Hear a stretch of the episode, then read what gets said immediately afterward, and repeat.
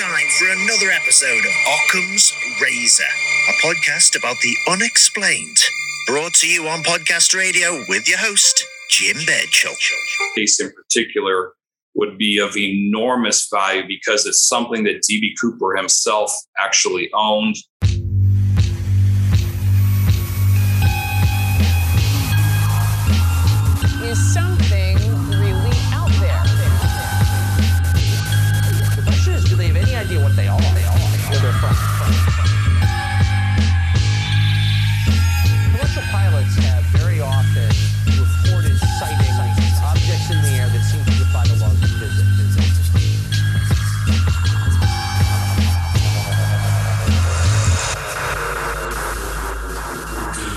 All right, so welcome to Occam's Razor. This is episode 48. Uh, we've got a very special guest tonight, all the way from Arizona in the United States, uh, Eric Ulis, who is a respected authority and historian uh, who specifies in the DB Cooper hijacking case from 1971.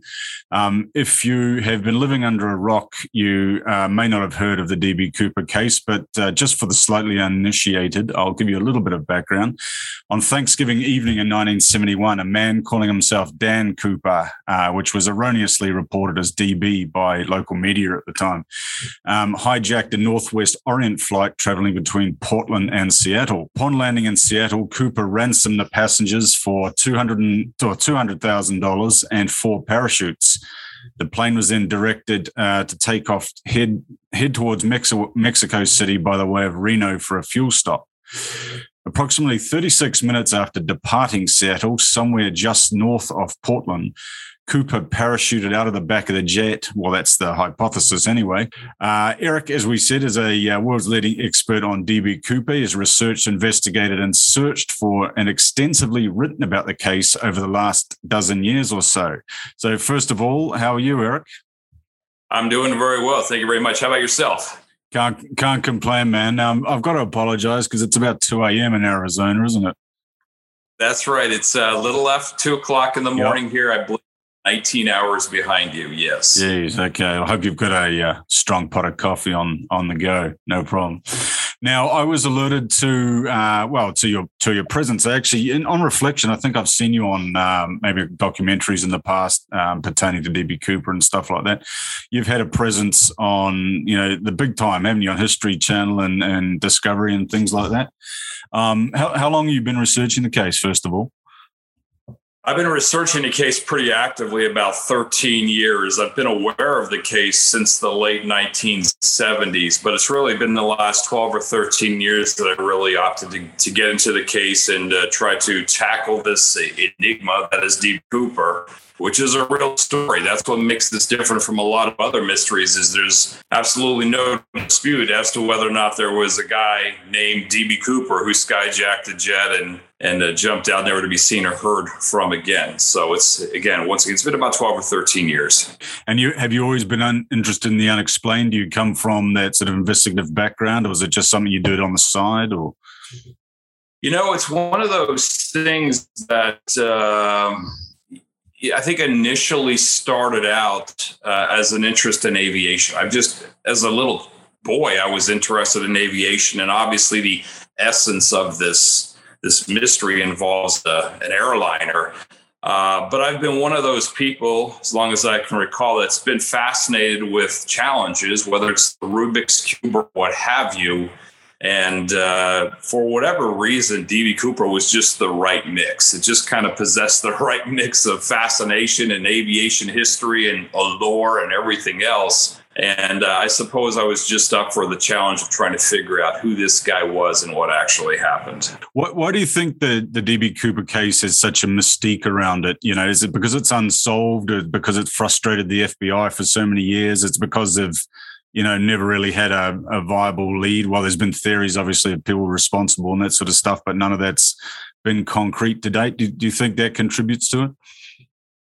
I think there's a lot that has contributed to uh, creating this this story, this folklore, larger than life almost type of person in DB Cooper.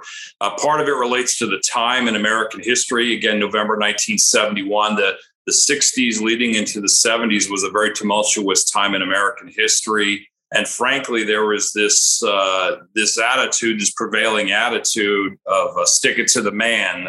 Uh, you know, there were the Americans seem to uh, embrace the notion of somebody who just stuck it to the man, took it to the authorities, and got away with it. Part of it also, and I don't think this is any small part of it, part of it has to relate to the fact that nobody was harmed. There was nobody, uh, you know, nobody had a gun stuck in their face or or physically harmed or anything of that nature. In fact, uh, the passengers weren't even aware that the jet had been skyjacked until they actually walked off the jet in Seattle and were met by law enforcement. So, really, the only people on the airliner that had any idea what was taking place, that the jet was being skyjacked, were the, the flight crew, uh, the pilots, and obviously the uh, flight attendants in the back. Uh, so, that, that has something to do with it. Plus, I think there's this nice, healthy mix of James Bond. You know, DB Cooper wore a suit uh, with a you know a conservative black suit with a with a black tie, and he you know had was conservatively trimmed, clean cut hair, uh, and you know, I mean the the guy rolls out with 200 grand and jumps out of the jet with a parachute at 10,000 feet and some something less than ideal in terms of weather uh, conditions and uh, managed to escape and get away with it. So, and the other thing is, he was cool as a cucumber. He didn't come across as the kind of guy who was nervous or at all concerned about this. He he was very comfortable in this environment, and uh, and and frankly, I think that's what it required. And uh, ultimately, that all of that together, I think, has contributed to DB Cooper being DB Cooper. It's uh, interesting you, mentioned the time 1971. Obviously, Vietnam War and, and that sort of stuff was was going on at the time, and uh, he adopted well the the myth of DB Cooper as it was sort of led people to adopt kind of an anti-hero um, perspective on things, and as you say, looking for someone to just effectively stick it to the man, and, and being a gentleman kind of a hijacker, or that kind of romanticized the whole thing a little bit, didn't it? You know, because the fact of the matter was, he was, you know, he was a, it was a terrorism act, you know, and he, and he was paid out a ransom. That's correct. It was a little different though, because up to uh, DB Cooper's skyjacking, there had been several skyjackings, but they had by and large been uh, political in nature. You know, someone getting on a jet demanding that they get flown to Cuba or that some political prisoners be released somewhere so DB Cooper was really kind of the first guy who actually was in this for the money, stored at two hundred thousand dollars. And at the end of the day, you know, the insurance company uh, was out one hundred and eighty thousand dollars. The airline had a twenty thousand dollar deductible, and uh, there weren't a hell of a lot of people shedding too many tears about an insurance company actually having to cough up one hundred eighty grand back in nineteen seventy one. So again, all of that really contributed to this this allure, this folk hero sort of mantra that's been affixed to mm-hmm. DB Cooper. We are 50 years later, and we still know very little about the guy, at least officially speaking. So, you know, and as I said before, he's been, um, you know, profiled in, in, a lot of documentaries over the years and stuff like that. Even like even movies. I was watching a movie called uh, Without a Paddle a little while ago. I don't know if you've seen this film. I think it was actually, it was actually filmed in New Zealand. That's why I brought it up. That film, um, and it had uh, Zach, what's his name, and, and, Matthew Lillard and a couple other guys, and and they they found Burt Reynolds hiding in a cave, and he was the legendary DB Cooper. So it's the, as I said, the romanticism is is well and truly alive of the whole thing, isn't it? I suppose uh, that may actually be pretty close to the truth. Uh, who knows? But the interesting thing is, I've heard from a handful of people recently that who have seen the movie that had no idea that it was based upon a real story. That there really was this DB Cooper, this DB Cooper case, this DB Cooper story. So. Uh, we're sort of entering an interesting phase as far as this goes, given that we're 50 years out. A lot of people weren't alive when this thing took place. Uh, and you know, consequently, aren't even aware that there, you know, there really was a guy named DB Cooper. Uh, but it's real, a real yeah. story. It's a real mystery, and uh, so it's it's fascinating. And, and every day we've got, I can just speak for me personally. I've got new people reaching out to me on a daily basis uh, that that hear the story in passing somehow and become uh, very fascinated in trying to figure out who this guy was and what happened. So, getting down to the nuts and bolts of it, what what's your version of the narrative? You know, over the years, we've heard obviously there's been a few different people put forward. Um, an established rhetoric has also been that he probably didn't even survive the jump. Um, where do you sit in the middle of that? Now we're going to come to you you hunting for well, the areas where you think you may have buried some of the cash. Some cash was recovered uh, by a young boy in about 1980, wasn't it? Um, um, in, in, in North Washington there. Um, so, what do you think happened? Well, I think that the evidence is very clear that DB Cooper not only survived, but he walked away with the majority of the money. Uh, I've been very fortunate uh, because in later years, starting in 2016, through a Freedom of Information Act request, uh, a lot of the FBI files were finally opened and released to the public. Now, this stuff is redacted. Some of these pages are heavily redacted, so they're of little value, but there are certainly documents and things that are very valuable. So, what we have here uh, is we've got right now about 25,000 pages worth of FBI files related to the uh, investigation going back to the very beginning. So that's given people like me the opportunity to read precisely what happened and how the investigation went, what unfolded. Uh, and there are, other things that have taken place in intervening years. Obviously, we've had enhances in in uh, science and technology that we've been able to apply to the case as well that they just frankly didn't have the opportunity to avail themselves of in 1971, 1972. All of this, uh, I think, pretty clearly indicates that DB Cooper did actually survive. I, I think he initially planned to jump near Seattle. Uh, he was delayed and he ended up jumping about 36 minutes after the plane took off from Seattle and landed about 150 miles from what his original target was. So he landed very near Portland, Oregon. Uh, and that's critical. Uh, it, if you accept the fact, and again, I think the evidence is clear that he uh, had some issues and had to improvise and ended up landing about 150 miles from where he wanted to land originally uh, a lot of other things start to make sense. You know, how is it that some of the money was found buried on the beach and so forth? Uh, you begin to understand that, you know, he had to stash these items temporarily, work his way back to civilization. And then at some point, he came back and retrieved uh, at least the lion's share of the money. But there were a few packets that were left behind, which, as you noted, were found in 1980. The one really big interesting aspect of this case is we've been unable to prove whether any of the ransom was ever spent. It seems actually likely that the, the ransom wasn't spent, uh, which is intriguing to consider. Why would that be? Why would a guy skyjack a jet, you know, successfully walk out with what, what ended up being $194,000 because 6000 was accidentally behind buried on a beach? Uh, but there, it, it opens up some interesting things to consider and so forth. But at the end of the day, I just think he was a guy who was down on his luck. I don't think he was a career criminal. Um, I think he was just a guy who probably had a pink slip in hand, probably worked in the aerospace sector. For whatever reason, decided this was his ticket out uh, know, from his financial troubles or what have you uh, happened to be one or two steps ahead of the authority the entire way, the authorities the entire way, and just didn't talk about it, didn't brag about it. You know, he wasn't showing up at the bar the next day bragging to his buddies about, you know, walking with 200 grand. And I think that all of that contributed to this guy ultimately being successful. What sort of profile did the FBI make him? Obviously, they had an identikit and, and so forth, but they didn't know much more than that. Um, usually, in these situations, they'll bring in, um, you know, profiling expert, you know, these John Douglas type sort of guys for this.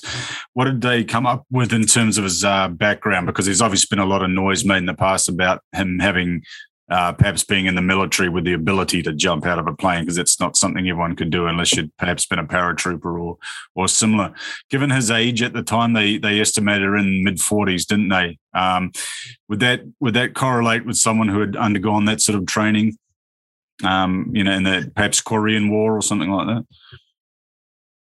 yeah, the, I mean, given uh, the witnesses pegged him as being in the mid 40s there, that would make sense that the guy was either on the very tail end of World War II or was perhaps in the Korean War. Uh, there's there's not really much that I can think of that settles that issue definitively once and for all. Um, you know, the the fact that the guy jumped out of an airplane really doesn't mean much. I mean, obviously the guy, at least in my mind, had some skydiving experience. I mean, I've I've done it. I've skydived, and and I'm telling you what, it takes some stones. You know, a ten thousand jump out of the back of a 727 at, at night in less than ideal conditions. Uh, plus, just given how he handled himself, he seemed to be comfortable. He seemed to be working in his wheelhouse. Uh, but uh, as far as the FBI profile is concerned, they've really kind of been all over the map with this. I mean, the initial profile was actually quite detailed. They figured the guy was a Catholic, they figured the guy uh, was probably sort of a middle management type of person that had at least a high school education. Uh, they figured he was probably somewhat of a loner. Uh, in later years, it sort of morphed into the guy didn't know what the heck he was didn't have any skyjacking experience, knew just enough to be dangerous, that type of thing. Uh, so it's a little inconsistent as to what the official uh, version is of you know who this guy was. I think that what I, how I described him a few minutes ago is probably the most accurate. Uh, you know, by all accounts, the guy was middle aged, 45 years of age. Uh, he was very familiar with the Boeing 727, which was the type of jet that he skyjacked and ultimately jumped from, which indicates. Uh, there perhaps some sort of Boeing or aerospace connection. Again, it's also important to remember that this is 1971 that we're talking about. So uh, a lot of the information and knowledge that he displayed with respect to the 727 in particular would have been very difficult to come by even today, even today's date with the internet. It would have been difficult to come by. In 1971, it would have been magnitudes of order much more difficult. So I think it's pretty clear that he had some sort of aerospace connection, Boeing in particular it just so happens that that was a very uh, tumultuous time in Boeing's history as well. They had laid off during the year 1971. They laid off about 55,000 people at Boeing. And those layoffs affected obviously subcontractors and so forth as well. So it is easy to envision a scenario whereby DB Cooper had some sort of relationship to Boeing, uh, had a pink slip in hand, no real prospects with respect to how to replace that income that he just lost. Uh, perhaps he was a little bit chafed at the way the whole thing came about. I don't know. Uh, but nonetheless, I think that he's a guy who had some skydiving experience. Uh, I don't think he was an engineer, but he definitely executed this this plan. I won't say flawlessly, but pretty close to flawlessly. And again, uh, the the proof is in the pudding, so to speak. It's been 50 years, and we really know very little about the guy. And for all intents and purposes, uh, the guy got away with it all. Um, we'll just talk about what you've been doing most recently. Um, so it's Tena Bar, is it? Um, that's where you've been most sort of Columbia River around that area. That's correct. Yeah, in 1980. Uh, at a place called Tena Bar, which is a stretch of beach along the Columbia River. There was a young boy, eight year old boy named Brian Ingram, who found uh, $6,000 of DB Cooper's money was three separate packets or packs of $20 bills that were very rotted. They'd obviously been there for quite some time. Uh, when that happened, the FBI took over the area there, that part of the beach, for about three or four days and obviously searched, trying to find additional items. And they really didn't find anything else. They found a few additional shards of money very near where the where the original money was found, uh, but nothing else. Uh, interestingly, when they were done, when the FBI was done, they never really recorded the spot precisely where the money was found. The intervening decades, uh, the beach itself underwent an enormous amount of erosion and changed dramatically. So, what ended up taking place is in the later years, as I started investigating this case and others started investigating the case, Uh, we didn't know exactly where the money was found. We knew that it was found somewhere on this stretch of beach called Tena Bar, which is probably about 1,500 feet long, but we didn't know precisely where. So I went about the task of looking at old news footage from back in 1980 that included footage on the beach as well as helicopter footage, still pictures, things of this nature, identifying certain landmarks and things that are certain, still in place today. Uh, for the purposes of identifying precisely where the money find spot was. And in January of 2019, I found that money find spot. I refound the money find spot. Now, just to give you an idea, in 1980 when the money was found by little Brian Ingram. Uh, it was found about 40 feet from the water's edge, and it was found at an elevation on the beach about seven or eight feet above the level of the Columbia River. Nowadays, that spot is right about the water's edge during the summer months and during the spring months when the water flows a little bit more, a little higher. Uh, it's actually about 10 or 15 feet offshore under a foot and a half or two feet of water. So there's been an enormous amount of change there. One thing that I happened to notice as I was looking for this money find spot, trying to identify where it was, uh, one of the things I noticed in the FBI's investigation is there was one part of the beach that they didn't search. And it was a part of the beach that was directly adjacent to where the money was found, uh, but a little up from where the money was found. Just to give your viewers an idea, your listeners an idea what I'm talking about. You could walk from the dirt 40 feet down the, the beach uh, toward the water, and that's where the money was buried. And then another 40 or so feet, you would be at the river. And what I noticed is the authorities searched where the money was found and then down toward the river, but they never really searched from where the money was found back up toward this dirt road. And I think the reason why was because the authorities at first blush thought, hey, the money must have been washed up from the river somehow, mm-hmm. uh, which I don't believe is the case. Uh, but nonetheless, that part of the beach, literally 20, 30, 40 feet from the money find that goes back up to the dirt road was never searched, was never dug up. Uh, and I'm of the Mm, sorry, were, were they of the opinion that um, he, he buried it all in one place and the sort of multiple site theory? Is that your own or is that something you've just kind of subscribed to? Correct. That's my theory there because um, uh, uh it's difficult to explain, but um, let me just put it this way. When DB Cooper landed, he had about 85 pounds worth of parachutes, briefcase, and money with him tied to his person. So he was lugging around a lot of stuff. Now, you may think, okay, he probably just immediately discarded the parachutes and left them laying somewhere. The problem is, is that area is largely agricultural. So certainly, if he had simply discarded the parachutes on the ground or under a bush or something, they would have been discovered in the last 50 years. They haven't been, which is pretty telling.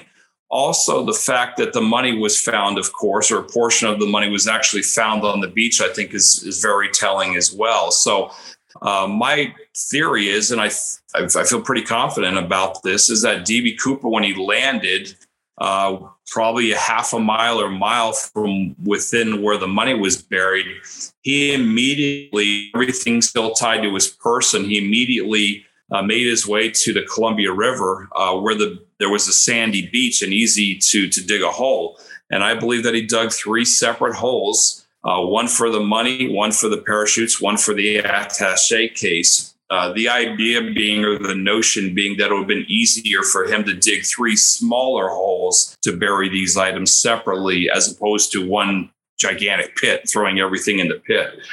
Uh, so, yeah, given that the parachutes have never been found and the briefcase was never found, uh, I think in all likelihood it was buried very near where the money was found, and in all likelihood buried in the same spot, essentially the same vicinity uh, of the money relative to this to this dirt road. So that that that spot is still intact. It's the only part of the beach that really wasn't eroded. Uh, but my task has been made more difficult because in later years the landowners put big rocks and boulders and things of that nature on that part of the beach to stop erosion. So, as a practical matter, what that means for me now is I've got to sort of dig down through a good two feet of rock, dirt, debris to expose the actual original beach underneath. And then it's a matter of just digging down 18 inches or so into the beach to see what, if anything, is there. So, uh, we've got a, uh, a, dig underway now. We're a couple of days into it. Uh, I figure we'll probably got about another eight days left. That'll take place over the next, will be completed over the next six weeks, four to six weeks. Um, and it's about 300 square feet of, of area of beach. But I feel quite confident that those items were there all along within feet of where the authorities were searching and that, that we'll find something there. Do is there any pushback from the landowners, or is it sort of a state-owned area, or you know, did are you do they allow people to poke around with with spades looking for things? Because I'm assuming you would get a few amateurs sort of sleuths hunting around a place like that. Yeah, the people who own the land, they're called the Fazios. Uh, they, the people who own the land now actually owned the land uh, during the time the money was found in 1980. In fact, there's old footage of them with their backhoes digging along the beach. The FBI actually hired them and their backhoe to do some trench digging on the beach. Uh, but I have a very good relationship with the Fazio brothers, who are now older gentlemen, of course. Uh, and they've been gracious enough to uh, give me permission to to to be on their beach several times, and and obviously to search as well. So uh, others, uh, uh, people would be hunters. Let's just put it this way: should not go. They're they're not welcome there. Uh, it is private property. It is hazardous. you know, I, I'm just fortunate because I've managed to establish a positive relationship with these gentlemen over the last several years, and and uh, and and you know so that in, in that sense that's been nice because it's given me sort of privileged access to that part of the beach to to figure out what happened and to flesh out some of these theories and ideas but I, I, I would I definitely wouldn't recommend anybody else going there and, and trying to look around uh, because it is private property you would be trespassing and it's uh, it is hazardous it is a it is somewhat dangerous spot and you stagger your visits there because obviously you, you live in Arizona. Um, you you said over the next six weeks, are you, are you just make frequent trips up there? Is that how it works, and and do a grid at a time, so to speak? Yeah, I think what's going to happen here is again, I've as I've mentioned, I estimate we're probably talking about eight days worth of search, and it's not just me. I've got a few volunteers as well. It's not a real big area, so it's not like we can have a dozen people there. We can have basically four people maximum. Yeah. Uh, but one of two things is going to happen. I'm either going to travel up there and we'll just bang out eight days in a row, or we'll split it up. We'll, you know, maybe do four days and then come back again and do it another four days later. But yeah, as you noted, I'm in Arizona, which is about a thousand miles away uh, uh, from where this the from Tena Bar. So the logistics, uh, you know, I've got some logistics to, to deal with and factor into uh, any kind of uh, search and so forth. What, what would be the ultimate? I mean, what finding the money or finding evidence of, of the man himself or, or, you know, the parachutes? What would be your sort of um, raison d'etre of the whole thing? Well, I tell you what, um, I think finding either the parachutes or the attache case, the briefcase, would be enormously valuable. It would, first of all, it would be the first set of evidence found outside of the jet uh, since the money was found in 1980, or a portion of the money was found in 1980. But the briefcase in particular is something that I'm interested in. And the reason why is because the flight attendants mentioned that while the briefcase appeared to be cheap, uh, it appeared to be brand new. And DB Cooper had what appeared to be a bomb assembled on the inside. Of course, I don't believe that it's a real bomb. And I think the authorities also, likewise, they feel like it wasn't a real bomb. But the point is that obviously there were components, batteries, road flares, tape, wire, things of that nature that would, would have been utilized in the interior to make this bomb. Uh, so if this briefcase was closed shut, buried underground, uh, and been sitting in a cold dark environment for the last 50 years, uh, there's a very real possibility that finding that and opening it up, we may be able to find some fingerprints, certainly on the tape, any that electrical tape or whatever happened to be used on the inside or some of those uh, other components. I also think there's a possibility that we may have some well preserved DNA as well, just given the conditions that this stuff would have been stored under in the last 50 years. But even aside from that, just finding the items uh, may provide an opportunity where we can look at, for example, some of the items that are assembled uh, on the interior plus the briefcase itself, and we can figure out where these things, where these items were procured, and that may help us pin down where DB Cooper came from as well. So I think the briefcase in particular would be of enormous value because it's something that DB Cooper himself actually owned. The parachutes uh, were not owned by DB Cooper. Those were delivered to DB Cooper by the authorities in Seattle. Okay. Why four parachutes? Well, what he ordered were basically two sets of parachutes. So he ordered two front parachutes, two parachutes, uh, two reserves. Reason why, and this has been a matter of some speculation for a while. I think uh, part of the reason is because uh, he wanted to have the authorities contemplate the prospect that maybe he was going to force one of the crew members to jump with him. Therefore, they're less likely to uh, mess around or disable. Oh. Plus, I think uh, I think he realized that in advance. I think he anticipated that he was going to have to cannibalize one of these parachutes for the purposes of cutting out several feet of shroud line. Uh, again, for the purposes of attaching the money and yeah. briefcase and other items to his person before he jumped. I think that's pretty clear. Uh, so, to the, I, I, I, think that that's probably the reason he ordered the two sets of parachutes or the four parachutes.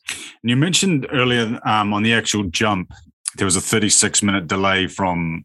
What was the reason for that delay? first of all? Do you think it was the weather? Because the weather was packing it in, wasn't it, at the time? Uh, it really didn't have anything to do with the weather. And I'll, I'll back up by saying that they know precisely when DB Cooper jumped. And the reason why is because as he started working his way out along these air stairs, the, the Boeing 727 has air stairs that deploy from the back bottom of the fuselage. So when the air stairs were released right after the jet took off, they were kind of hanging open, but not all the way because obviously the jet's traveling at 200 miles an hour, and that that airstream is keeping the jets the the air stairs sort of up in the up position, but ajar nonetheless. But as Cooper started walking down those air stairs, the air stairs started to lower more into the slipstream uh, and then ultimately, he jumped from the end of the stairs, and the air stairs snapped back up into the bottom of the fuselage, kind of like a diving board. And it created a momentary popping sensation uh, in the ears of the pilots. So they do know, we do know when he jumped. It was 8 12, 8 13 p.m. that night. Uh, to get back to your original question, what what what was the reason for the delay with his jump? There were two things. Uh, first of all, he ordered that $200,000 be to be delivered to him in a knapsack. And when the authorities delivered the money, it was not in a knapsack. It was actually in an, a white canvas open top bank bag that didn't have a zipper on the top, didn't have a snap on the top, didn't even have a handle on it. So Cooper immediately recognized that this was problematic, that he was going to have to tie off the top of that bag. So he spent several minutes doing that, figuring out a solution related to that. Part of the problem also was is that uh, I believe that the bag was quite full, and before he could actually tie off the top of that bag, some of the ransom had to be removed to create a little more space at the top of the bag for him to properly cinch uh, that that ransom that was removed, I believe he housed in one of these reserve parachutes with, so he had to take care of that. The other thing is that uh, before the jet took off from Seattle, he wanted the jet to take off with those air stairs actually down, just hanging open. In other words, literally dragging upon the runway. Uh, the pilots uh, didn't want to do that, of course, and there was some back and forth that took place between Cooper and the pilots. And ultimately, DB Cooper relented and let the authorities take off with the air stairs in their proper and up position. Uh, the idea being that as soon as the jet took off, DB Cooper could go in the back and pull this handle and then release the stairs. Uh, the problem was once the jet took off, DB Cooper tried to release the stairs and they wouldn't release. So that also created somewhat of a problem. The pilots had to slow the jet down, had to level it off. And then after they did that, DB Cooper was actually able to pull the handle and release the stairs. So um, the releasing of the stairs, and of course, tackling this problem with respect to the money and how it was delivered ultimately delayed Cooper just enough whereby that small window, that six or seven minute window, that jump window uh, that would have been in place once the jet took off from Seattle, which would have afforded Cooper the opportunity to jump in the outskirts of Seattle, came and went very quickly. Uh, and I think that Cooper, by the time he was ready, realized they were flying over pitch black nothingness, which obviously wasn't suitable either. Uh, so I think he looked for the next best opportunity, which were the emerging glow and lights of what happened to be uh, metropolitan Portland or greater Portland, Oregon, which of course the jet approached uh, within about 36 minutes. And, and that's why, as they were approaching that area, Cooper took that opportunity to jump because, of course, he realizes he's going to have to walk back to civilization at some point here. Um, and uh, I think so. I think that's ultimately why he jumped 36 minutes after taking off, as opposed to six minutes after taking off.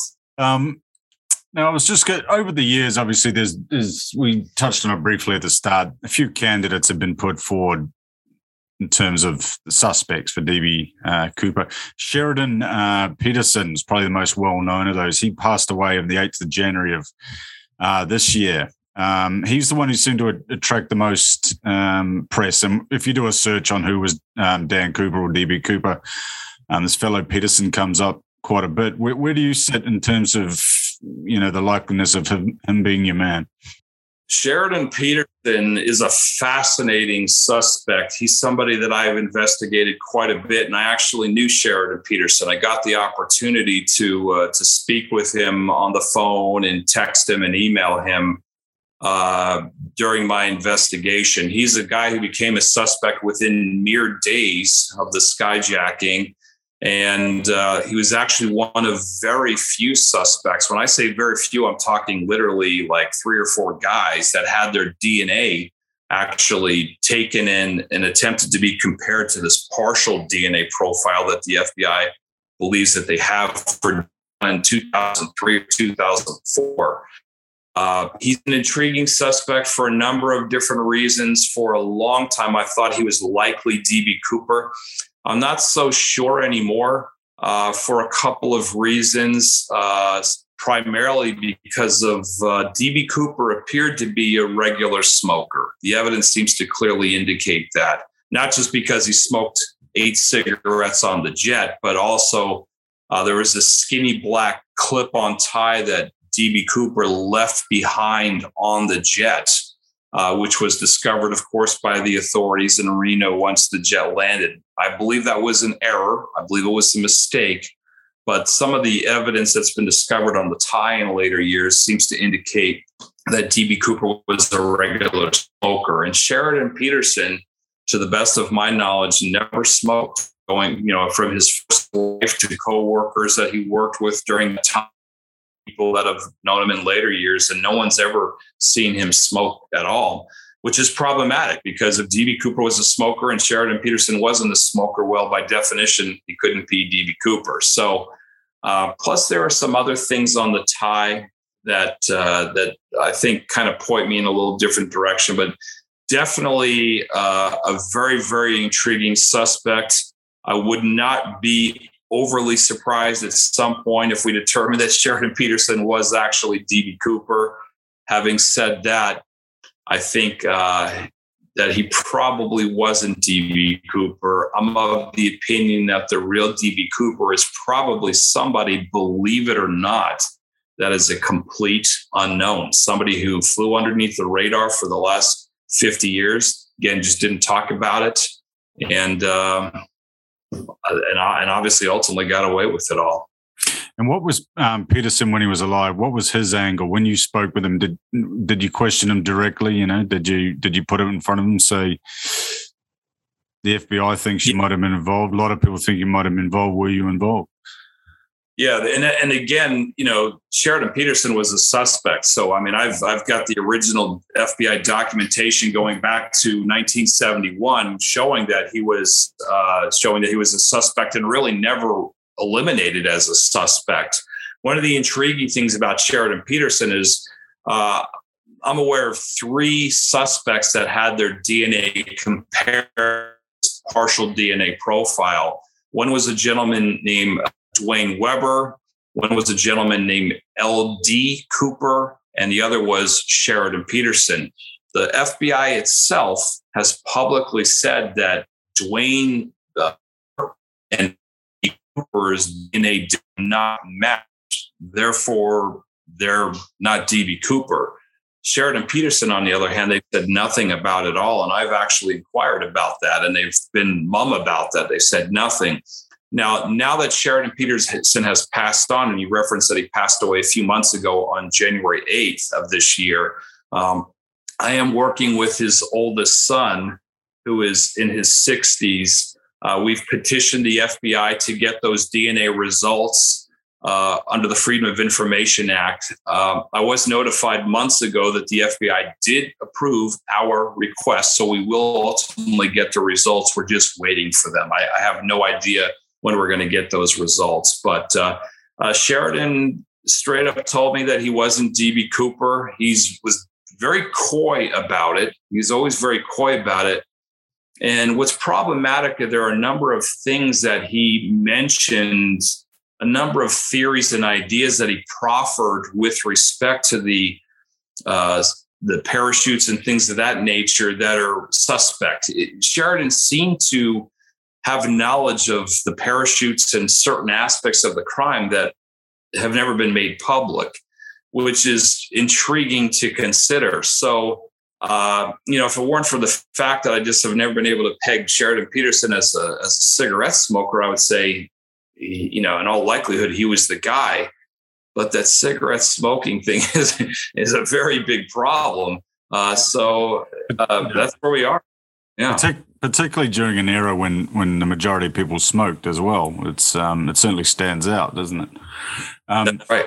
Did they get a good catch for DNA off the cigarette butts, or they? Was it, what happened to that evidence? The the cigarette butts were destroyed. Uh, there's been a lot of speculation, uh, talk about the cigarette butts being lost. They were not lost. They were actually purposely destroyed by the FBI. And again, I've seen the FBI documentation related to this. Uh, the cigarette butts were sent to Quantico, which is where the FBI investigative lab is in Virginia. Uh, they were looking for fingerprints. Again, this is 71. We don't have DNA testing, anything of that nature. Uh, they really didn't find much. They considered the cigarettes to be of little or apparently no value and ultimately were destroyed. So, no, the DNA did not come from that. My understanding is that the DNA, partial DNA profile that they have is from this clip on tie that was left behind. I am unclear as to where on the tie, they came up with the DNA. Obviously, the, D, the tie itself was handled by several agents and other people uh, during the intervening decades. So their DNA as well would be on the tie. Uh, so I, am just not sure. I don't really know how to. Uh, I, don't, I, don't, know how to vet the the, the viability of DNA by uh, a guy named Geoffrey Gray, who was an author who was one of a few people that had special access to the tie.